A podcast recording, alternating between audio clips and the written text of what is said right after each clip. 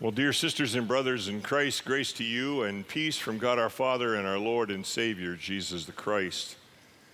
Well, this is the name of Jesus Sunday, uh, and uh, I want you to think about your name. Do you know why you have it? Do you know how you got it? Are you named after someone? Is there a family tradition around your name? In my family, the oldest son is the recipient of his father's first name as their middle name. It goes back as far as I know in all the generations that I'm aware of. In our family, we did that. So my oldest son has my first name as his middle name, and then we had a surprise at the end, and we could not agree. I know you find that hard to believe, but we had an agreement on the, on the first name, but we could not agree on the second. And so, well, so he has my first name as his middle name. So we started a new tradition in our family. But my first name is David, as you are aware by now. It means God's beloved. Mom and dad wanted to have biblical names for each of the kids, and we do. So, David, God's beloved. I know what it means. I was told that as a child. But I also have learned to appreciate my last name and my mother's last name because there are things that go with it, right? Zelmer and Johnson. I've been in this state long enough. I can go into a new community and I'll introduce myself, and almost routinely, someone in the crowd will say, Oh, I know who you are because because I knew your grandma and grandpa. Right? I will never forget standing at my my paternal grandfather's graveside. And a gentleman, after we had concluded uh, the burial, a gentleman steps out and he introduces himself and he said, I've been your grandfather's banker his whole life. And son, if you ever need to borrow money, you come and see me. And I will loan you money on your grandfather's name. So you begin to understand that there's some things that come with names, that they have weight and bearing, and they can give meaning to life and help shape life. In all the lessons that we heard this morning, we hear about naming. We hear the blessing that is given from God to Moses to share with his brother Aaron. I love the fact that Moses had any number of excuses about why he should not be the leader, and, and the last one being that he was just not a very good talker. And God finally agreed and said, Yeah, well, you really aren't a very good talker, but I'll make your brother Aaron do it. I mean, okay, got that worked out. So God has this moment with, with Moses, and here comes the blessing. You hear it almost every Sunday. I cannot tell you how many times I've said it in my 41 years of being a pastor. May the Lord bless you and keep you. The Lord make his face to shine upon you and be gracious to you. The Lord lift up his countenance upon you and give you his peace. Here comes the blessing to the people of God being set aside. But what were the next lines? I'm going to name them with my name. And we have Paul's letter to the church in Galatia. We have this, this brand new church, and it's got all kinds of struggles going on in it. It's one of my favorite because they're making a mess of any number of things.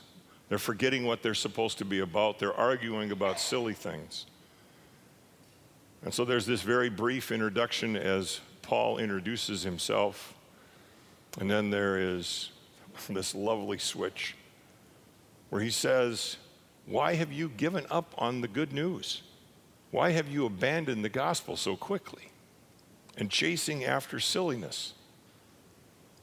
But by the time we get to this reading, he's calmed down a little bit. And what is he saying to them? Remember who you are and whose name that you are gathered in. You are, in fact, named people. because Jesus has named you. Through my years of being a parish pastor, it's been my privilege to attend uh, adoption ceremonies. And it's truthfully one of my favorite things, hands down. I've got any number of friends of mine that are judges, and each have told me, as they have practiced the law, that it is their absolute favorite thing. Because of where, we, where I used to serve and Pierre regularly, we, the Supreme Court would, would uh, be called to do an adoption. The most powerful court in the whole state, and we're adopting. And in the rite, in the ceremony, the legal ceremony, there's always the question what will be this child's name? And then there's the naming. And the family name arrives. And the name of the child is not the same when you walk out of the courtroom. And it's been a rare time when you haven't seen a judge start to tear up. Because a family is being expanded and created and a child is being told in the best way that I know, you belong to us. You are ours. You are in this family. You are named. In my career, I've done, well, at least 750, maybe more than that. I stopped counting a long time ago. Uh, baptisms. It is my favorite thing to do. I have baptized people in the river out of the Missouri when it was way too cold to even think about being there. And right after the ice has gone out, the water is not necessarily warmed up a lot. And I remember stepping into that river thinking, this is the dumbest thing we have ever done. And to reach down into that river and to scoop up that living water and trying to heat it as much as I possibly could with my hand and not doing a very good job. And putting that incredibly cold water on that baby's head. And they still survived today. It did not damage them. But what I love about the baptismal ceremony is this, this gift of water and the living word arriving at the same time and in the same place, speaking into a child's life, into a baby's life, or an adult's life of being named and claimed, of being told for sure you're one of God's children. The oldest person I ever baptized was a 94 year old who was dying, and I got called to the hospital, and he had been to church a couple of times, and truthfully, he had, he had not lived the best of lives. It was, in fact, pretty much a miracle that he had lived that long. But he knew that he was dying, and certainly we all did in the room but to have the same gift and the same privilege being poured into him there in that hospital bed, of being named as a child of God. Jesus Christ received his name in the circumcision rite. When you were a rabbi or a priest in those days, it was something that you had to learn, which is still true today for rabbis and rabbinic school. And as a part of the circumcision rite, the child is named. That you are now not just this family's member, but you're a part of the community. You're a now, you are now a part of God's family. It's exactly what we're doing in our baptism. And when we do the confirmation, it's not another baptism, it's a, a reaffirmation of that gift that was given to that child or that adult. That in that confirmation, the person's name is being said once again as a blessing is being bestowed. When we do Ash Wednesday and Maundy, Thursday, when that word of forgiveness comes to us, when we're reminded of our death, we are also being reminded that we belong to God's family. So Jesus was named on this day the gift of a name, of who he belonged to and what he was about. Savior, because that's what Jesus means. Comes to him and sets him on his path. He will arrive at the cross and then an empty tomb.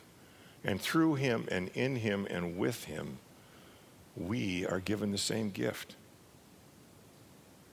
I just buried a really good friend of mine this week, someone I've known for almost 30 years now. And he was a rascal. There were days that you were just like, it's hard being your friend. But he was also a child of God. Not a, I invited him to church more times than I can count and never came. But he knew who had claimed him. He knew who he belonged to. He knew that in his baptism and in his life, here were, was this gift of being named as a child of God. That is true for each one of us. You have heard me say more than once in my year with you that you are the people of God. That is not my declaration, that's Jesus Christ's declaration. He's the one who's claiming you and naming you. So, God's blessings as you hear that, that you are one of God's children, God's blessings as you live that gift out in your daily life. Amen.